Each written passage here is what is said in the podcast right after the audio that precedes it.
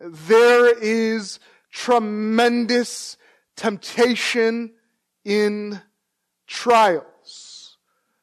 Uh, but James also sees our temptations here in our text tonight uh, a little more broadly, admittedly, as he writes to these Jewish believers in the diaspora. Uh, and as scripture, this is for us as well tonight. James is addressing every temptation we face in this life. And so tonight we'll see how true faith responds to temptation. If you're not the type of person to find your furniture on the streets of Westwood, I'm sure you've probably built IKEA furniture recently. Perhaps uh, Billy, the shelf, or a Svarta, the bunk bed that y'all sleep on, or the Kallax, which is a cube storage unit. Uh, some of the most ubiquitous to college apartment and reasonably, reasonably priced pieces uh, that you can find at least in the same store as delicious Swedish meatballs. Now, building IKEA furniture is one of the most frustrating, I mean sanctifying, uh, experiences available to mankind. Uh, imagine you're unpacking your newest piece, uh, Billy, the bookshelf that we all have in our living room. And you open the box, you unpack it, and you have 13 various sized pieces of cheek and cheap particle board. Uh, 17 screws, who knows why, there's an odd number, and 14 dowels. And then it hits you. There's no instruction booklet in this Billy. Uh, but that's not going to stop you now. You see, you have your piece of furniture and all of your books are on the ground. And so you lay the pieces out and uh, you fumble your way through piece by piece, painstakingly so. Uh, and eventually, after an hour longer than you ever thought was necessary, uh, and your uh, fingers are aching, uh, you finish it. And there stands Billy and in your final act of victory over this piece of furniture, uh, you start cutting up the box with your pair of scissors. And lo and behold, between the flaps of the box, out falls the instruction booklet. Our fight against temptation, our struggle against sin in this life is like building Billy uh, without uh, an instruction booklet. It's frustrating. It makes your, your body parts ache and hurt. And you long for the time beyond this uh, temptation. We fight and we flounder and we falter so hard against our sin in this very frustrating fight against temptation, all without what seems like any kind of direction or instruction on how this all works sometimes. Our passage tonight is that detailed instruction booklet. Uh, for that very IKEA furniture like frustrating fight against sin and temptation in our lives. And this passage shows us the very nature of temptation itself. You see, it's not an instruction on how to fight a specific kind of sin or a specific uh, kind of temptation that you may be facing. Uh, this is a manual against the entire mechanism that is temptation. It's a whole parts catalog, if you please. Uh, it's a look at the inner workings of what's going on in temptation and how temptation can lead uh, to sin. It'll help us understand then how to respond to temptation and how to better fight against sin and where to pick our battles against this great enemy called temptation and its best friend, sin. In these verses, let's then examine the nature of temptation so that when faced with temptation, we'll be able to fight it more uh, effectively. We'll see tonight that true faith rightly assesses temptation. and resists by God's power. Uh, true faith rightly assesses temptation and resists by God's power. First, as we look at the nature of temptation, we see in verses 13 and 14 the source of temptation. The source of temptation.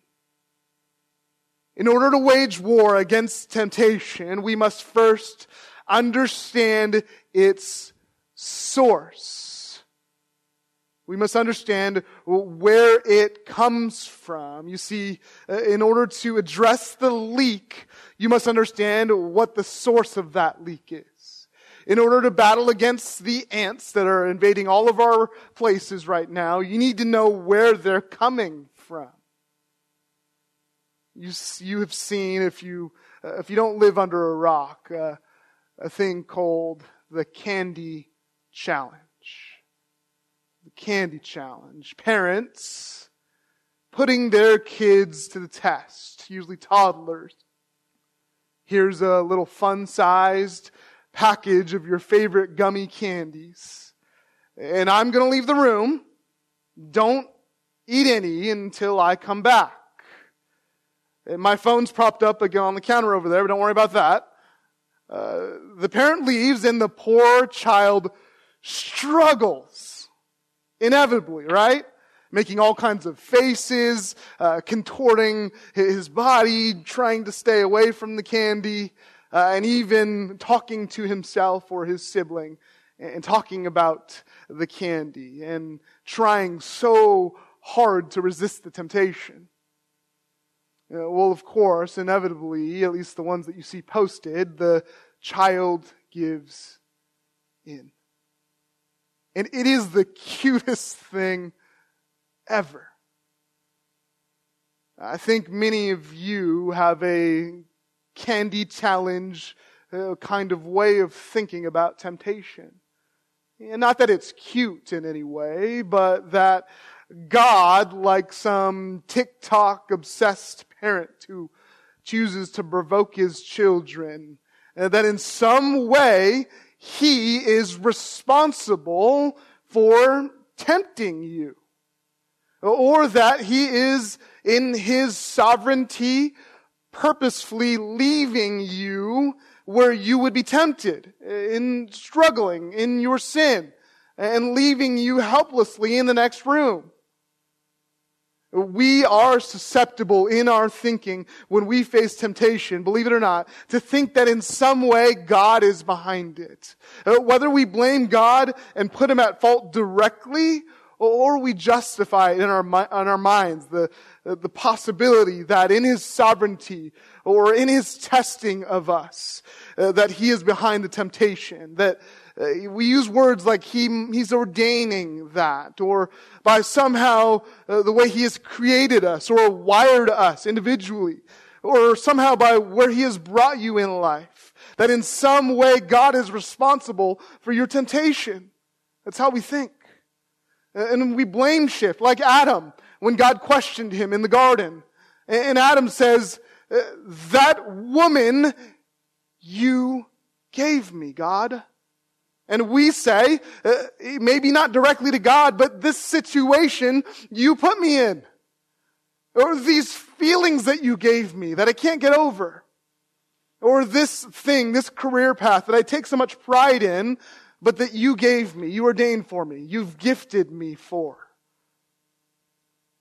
And I believe that's why James begins with verse 13 here on temptation, a disambiguation, so to speak, a clarification. Look again at verse 13. Let no one say when he is tempted, I am being tempted by God. For God cannot be tempted with evil, and he himself tempts no one. Grace on campus, when we face temptation, it is not God who is tempting us. It is not God who is tempting us. In the ancient world, deities were often depicted as the source of temptation. God after God in the pantheon uh, was temperamental and uh, vindictive. susceptible to evil themselves, and then also the architects of human temptation.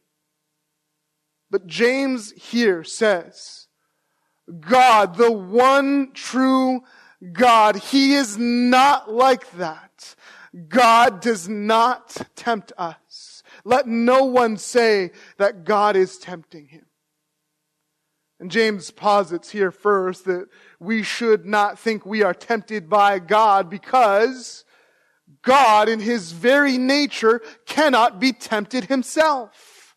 Uh, the word translated tempted here has the connotation of uh, to experience. God, in other words, cannot experience evil. God has no capacity for or vulnerability to evil. God himself cannot be tempted. Now, we might immediately think uh, Satan tempted Jesus.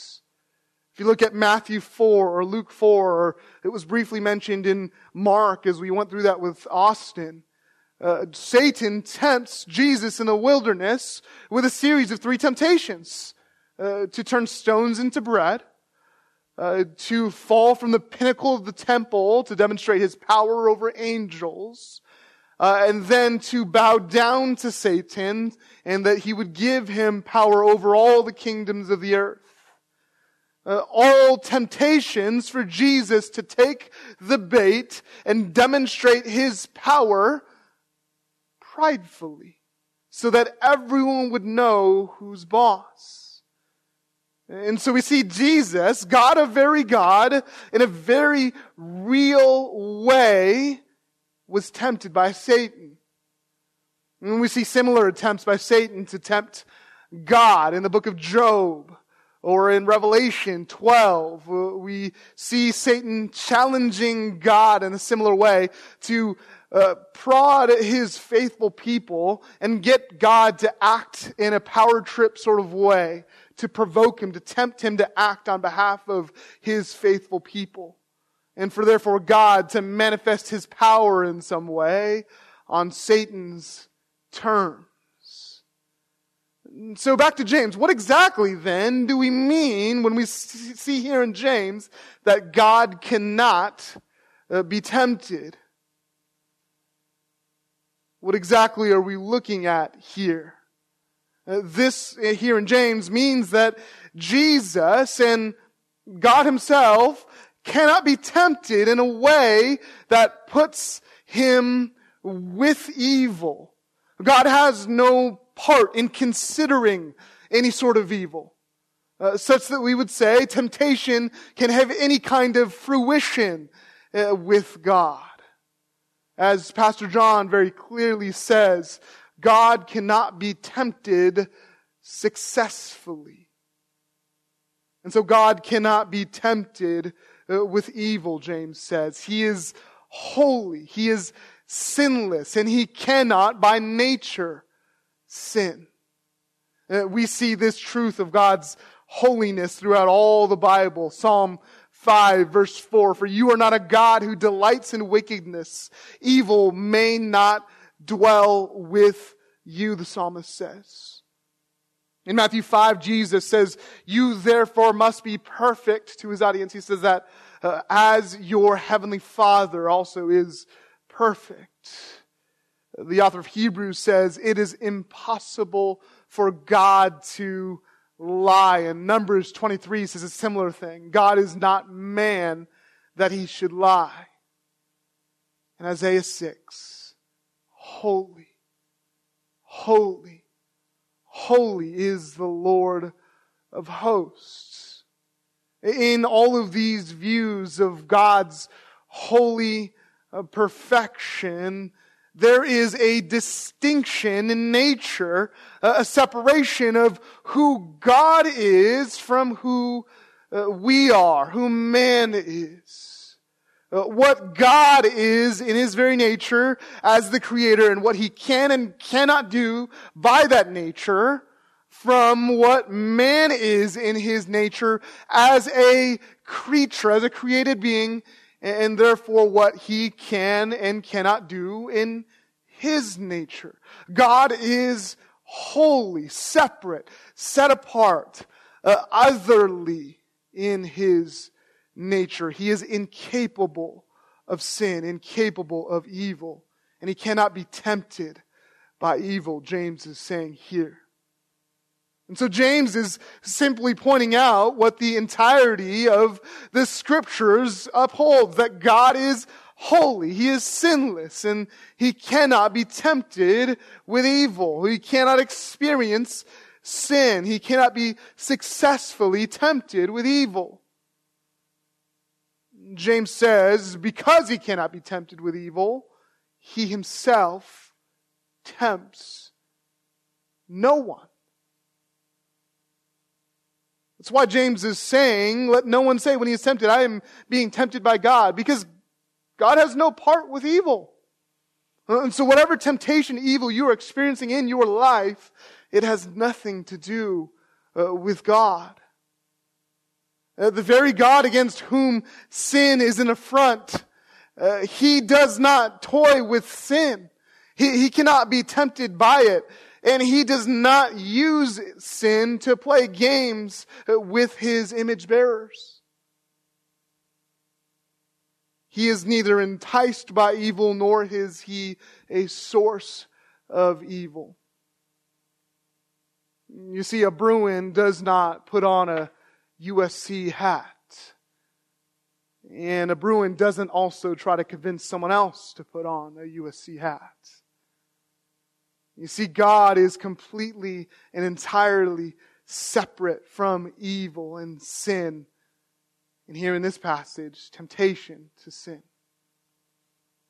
It's important to get that straight.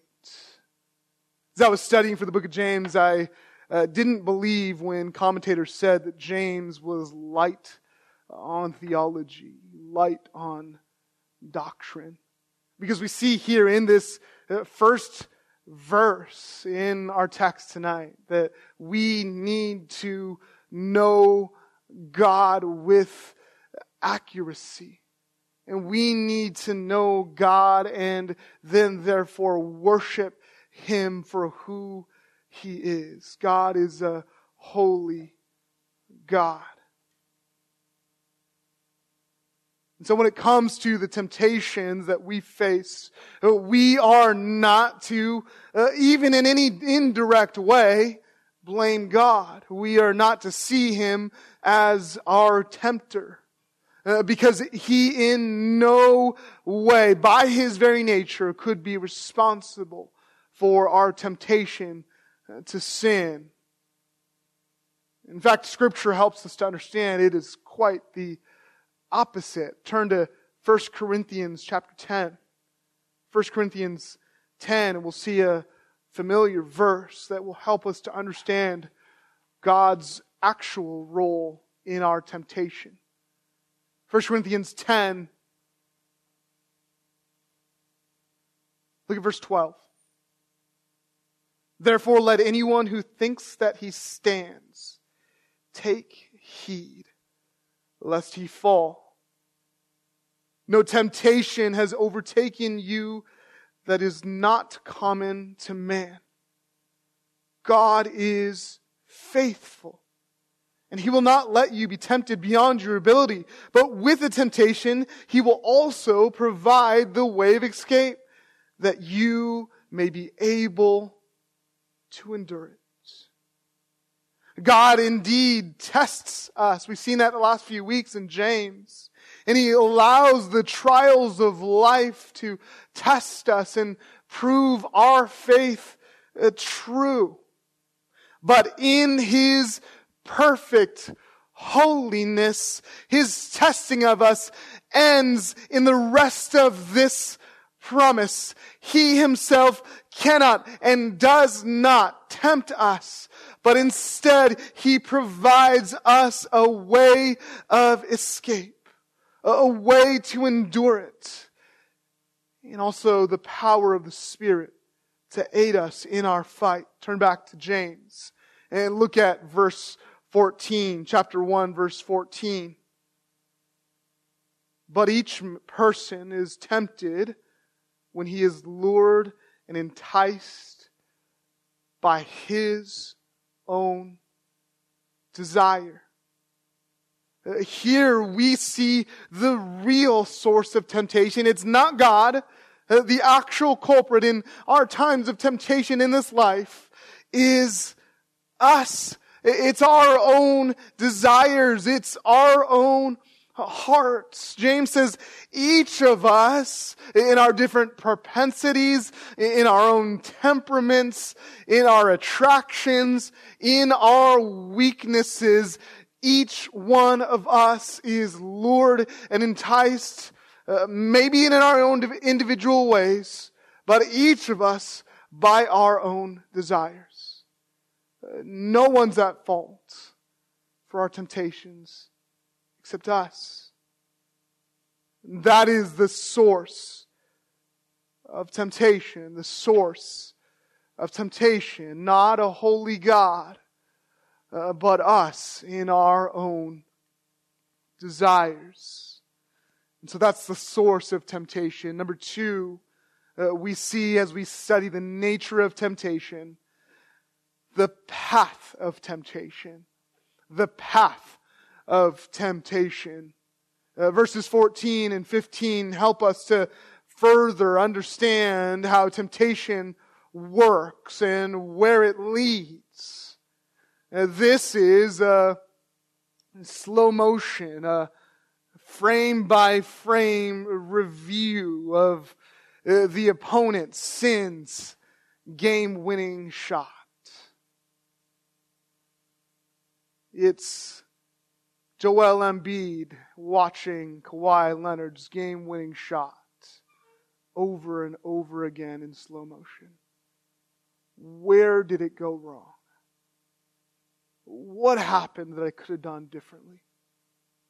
And so painful as it is to look at verses 14 and 15, uh, we need to watch this slow motion, frame by frame take on temptation so we can learn how to win next time.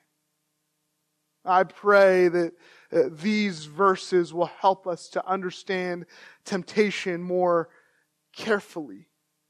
Uh, so we'll know how to avoid it and how to battle against it, uh, even this week as you face temptation.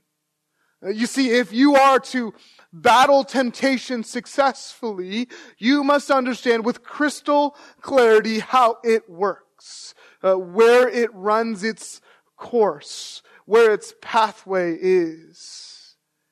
And so in these next few verses, we need to consider temptation, or for some of you, uh, reconsider temptation. Not just how to fight a specific, particular temptation that you might face, uh, what places to avoid, or what programs to install to help you, or how many accountability partners to have.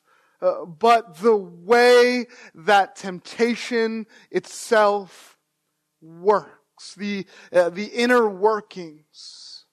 And in that way, then we can begin the conversation of how we must understand temptation and preempt it and avoid it and resist it and battle it in our lives. So look again at verse 14. But each person is tempted when he is lured and enticed by his own desire. You see, not only is the true source of temptation uh, our own desires, look at what James says. Each person is tempted when he is lured and enticed. Uh, these two words describe the, the pulling or the alluring uh, of our epithumia, our strong desires, uh, the passions within. Uh, this is the attractive and persuasive uh, nature of our emotions, our feelings, uh, our passions in life. Uh, these two words are fishing words uh, terms that both James and his readers uh, would have been very familiar with.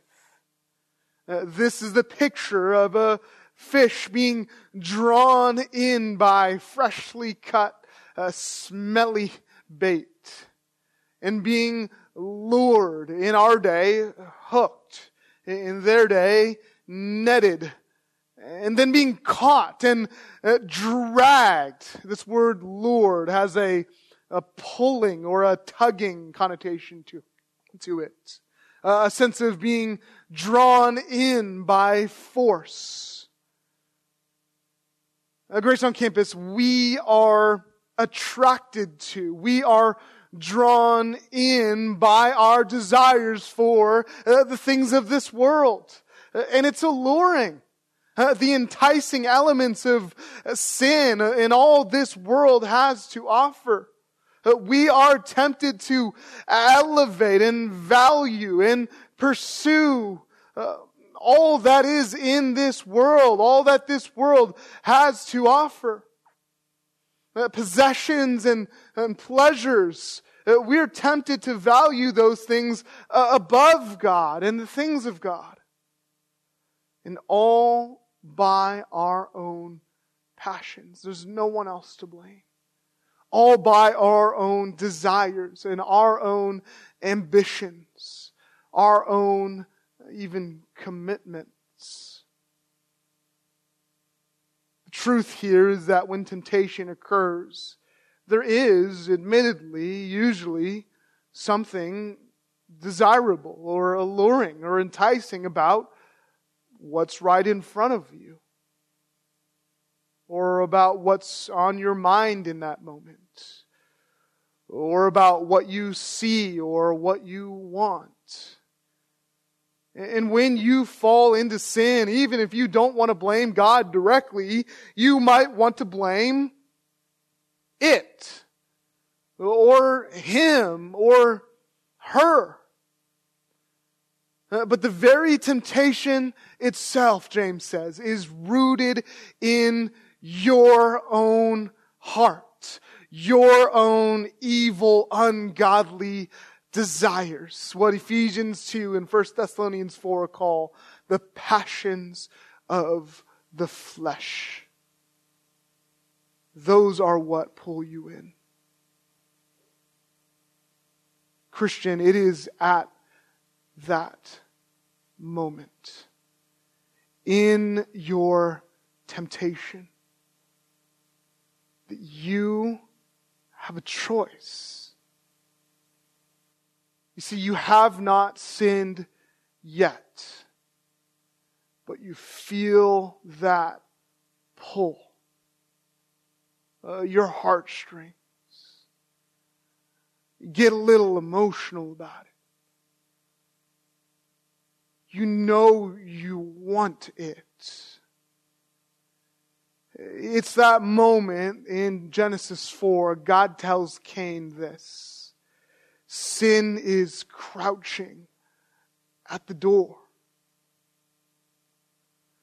Every day, in those moments, you might be by yourself or you might be in a crowd of people when you have not yet sinned, but you feel the pull, the grip of temptation.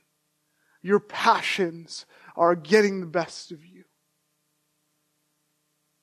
You face that temptation to distrust God. You face that temptation to lust. You are tempted to indulge just one more time you face the temptation to sulk and self pity and turn that song on that makes you feel better about your misery. When you're tempted to speak ill of someone out of jealousy. Every day in that moment, Christian, you have the opportunity to make a choice to resist, uh, to fight, uh, to battle against this temptation, or to give in. Or to give in. And too many times we choose to give in. Look at verse 15 and you see the path of temptation when we give in in those moments. Then desire, when it has conceived, gives birth to sin. James changes the metaphor here. Temptation gives birth to sin. It brings forth sin, some translations say. Because of your decision to give in to your desires, because of your desire to do or say or think what felt good to you, uh, when your desires or your passions are left unchecked, what was just a thought or a glance or a fleeting idea becomes the fixation. It becomes the fascination that manifests itself in sin. Whether by thought or word or deed. We've given in, we've failed.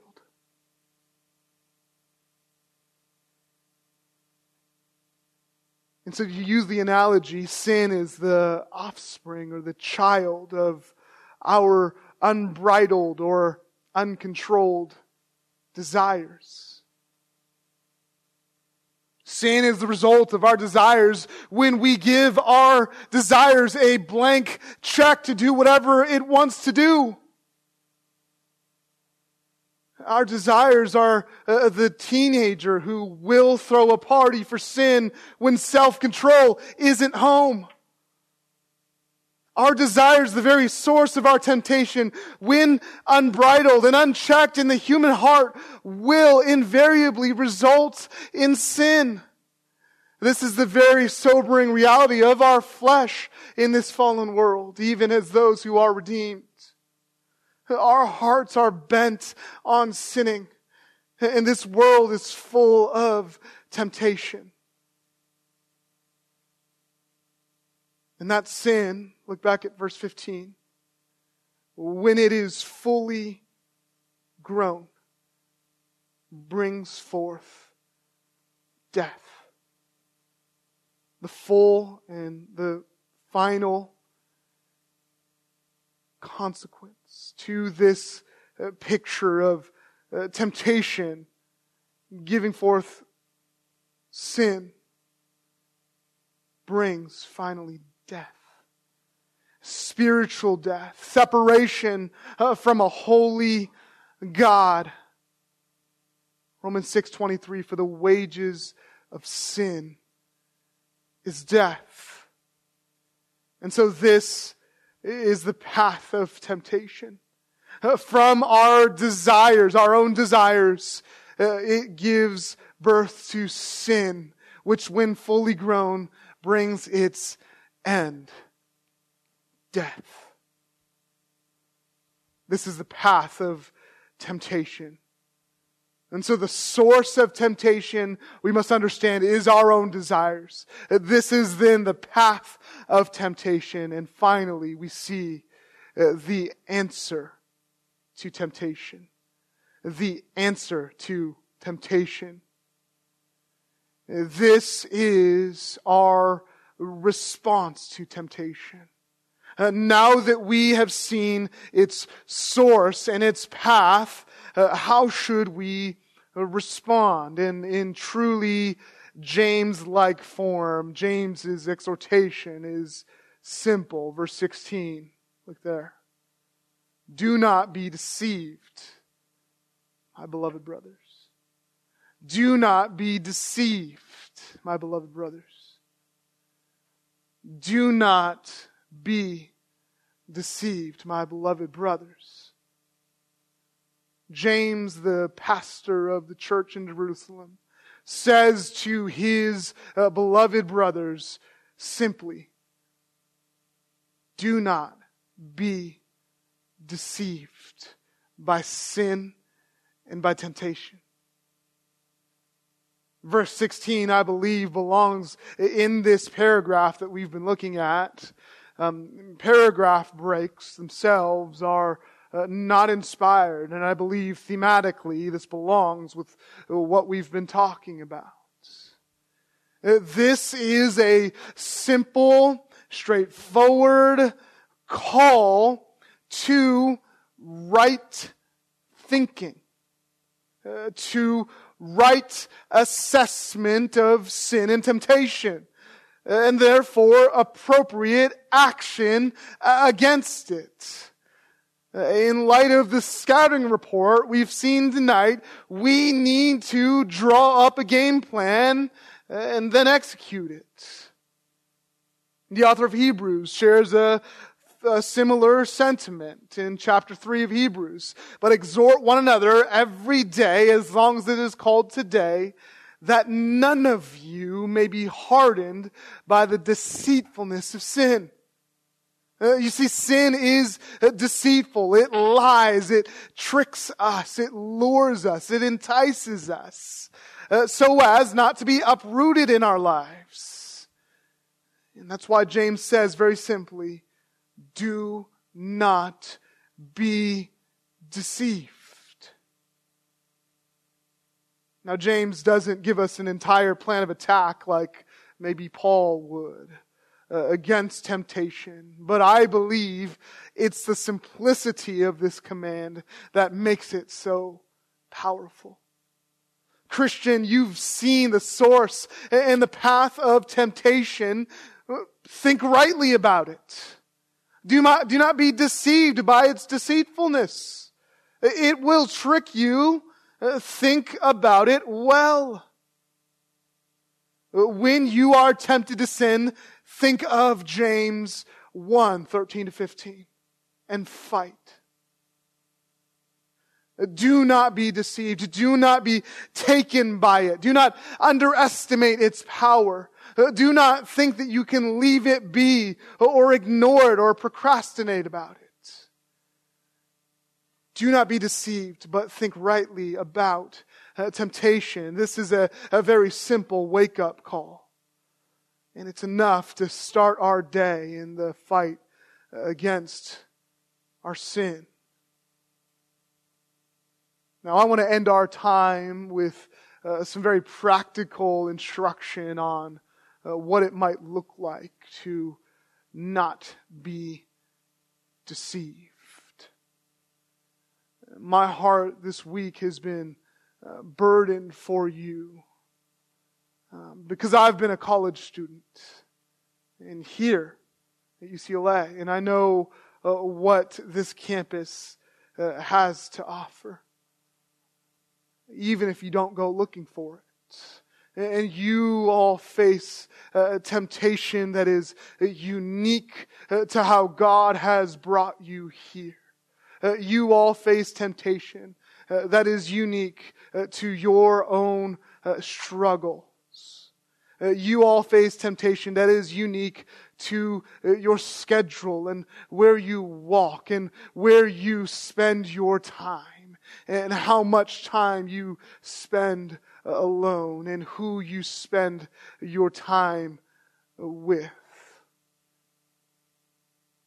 And the sphere that is UCLA has so much for our passions, our desires to latch onto in temptation. And so I've been uh, praying for you this week in your fight against sin. The sin that can so easily entangle you. And so I thought of three ways to not be deceived. Three ways to not be deceived. Three ways to think or respond rightly uh, about temptation. You see, if we understand the nature of temptation, how are we to respond? Uh, how do we, in the face of temptation, uh, with true faith, in true faith, how do we act? Well, number one, and this is straight from the text, acknowledge your role in your sin. Acknowledge your role in your sin. Your fight against sin and temptation begins with honest self assessment, humble self assessment. Uh, we are so easily given to feeling sorry for ourselves in our sin uh, when we are tempted, we often have a sense of uh, defensiveness or entitlement. That if God has put us where we are in life, that if He has wired us to be the way we are, that if uh, other people are involved, then it can't be our fault. It, it can't be at least just our fault alone. It sort of just happened, or it's a nature of the situation we're in. And maybe for some of you, because your emotions are so out of control or your faculties are so out of control in your mind because of how crazy the situation is or how unexpected temptation can be or because of how, how strongly you feel about something, about uh, maybe what's best for you in a situation. That we have some right or some excuse when we give in to our temptations. And so we tend to shift the blame, maybe not directly on God, uh, but it's just not our fault. It's just not. It couldn't be.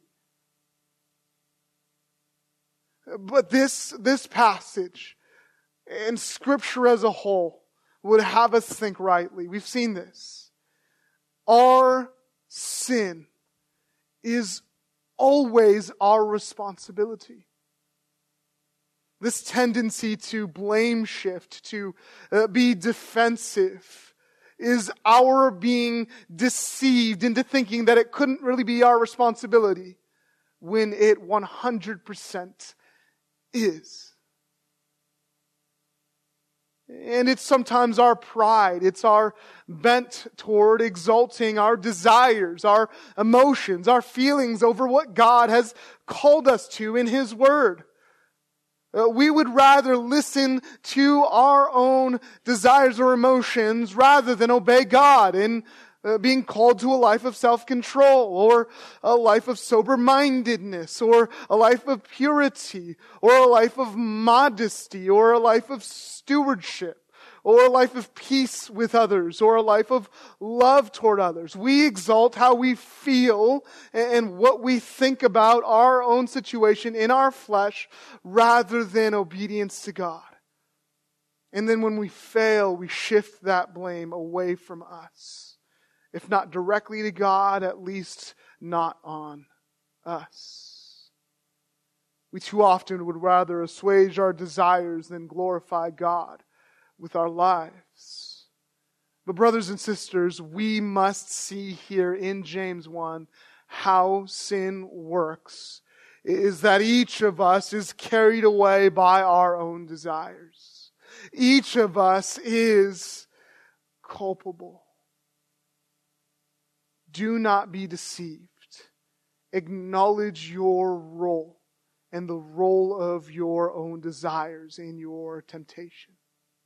Number two, fight the battle of the mind and the affections. Fight the battle of the mind and the affections. 1 Peter 4, verse 2 says this Live for the rest of the time in the flesh, no longer for human passions, but for the will of God as we have seen the mechanism of temptation, the uh, inner workings of how this all works, we need to also develop our own uh, mechanism for fighting temptation.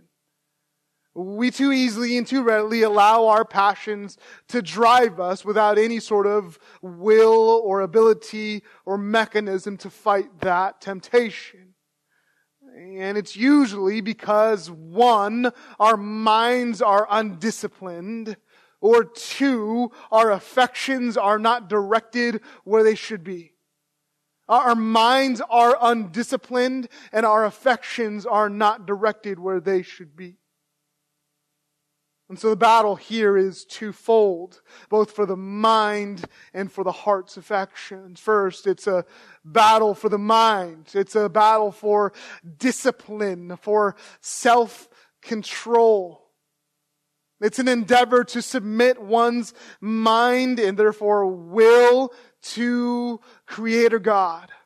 Colossians 3 2 says it this way Set your mind on things that are above our mind is where we must begin the battle against temptation. It is with our minds that we will be able to decide against our desires. It is with our mind that in those moments of being pulled or drawn towards sin, that we must decide. We must fight the battle for the mind. Secondly, this battle against temptation is also a battle for uh, the desires, for the affections. Uh, Galatians 5 verse 16 says this, walk by the Spirit and you will not gratify the desires of the flesh. Uh, we are to love what God loves and hate what God hates. As young people, you need to reorient your affections uh, on uh, God glorifying things, values, priorities. As Christians, we must cast off desire for the things of this world and cultivate desire for the things of the Lord. Our affections must be directed toward God and His good gifts. So that when temptation comes, our desires are pulled Godward instead of towards sin. Do not be deceived. You must be prepared for the battle against temptation. Do not be deceived. You must prepare your mind and set your affections on things that are above. And finally, and very briefly, number three, a way to not be deceived is to look to Jesus. Look to Jesus. This is the answer to temptation. This is the answer presented by the author of Hebrews. Consider Jesus. The only one who can save you from your sin, the only one who, after all your failures and your fight against temptation in this life, is the one who faced the same temptation as us and did so perfectly without sin, in full obedience to the Father, and then died on the cross to take the punishment for that sin.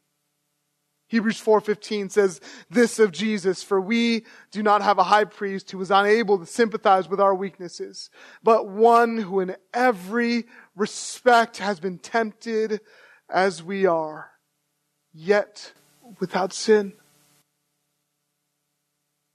And it's this high priest who entered the holy place and offered a perfect sacrifice for sin himself. And he provided the ultimate answer to temptation. That instead of the death that sin brings forth, we have in this great high priest the offer of life in him.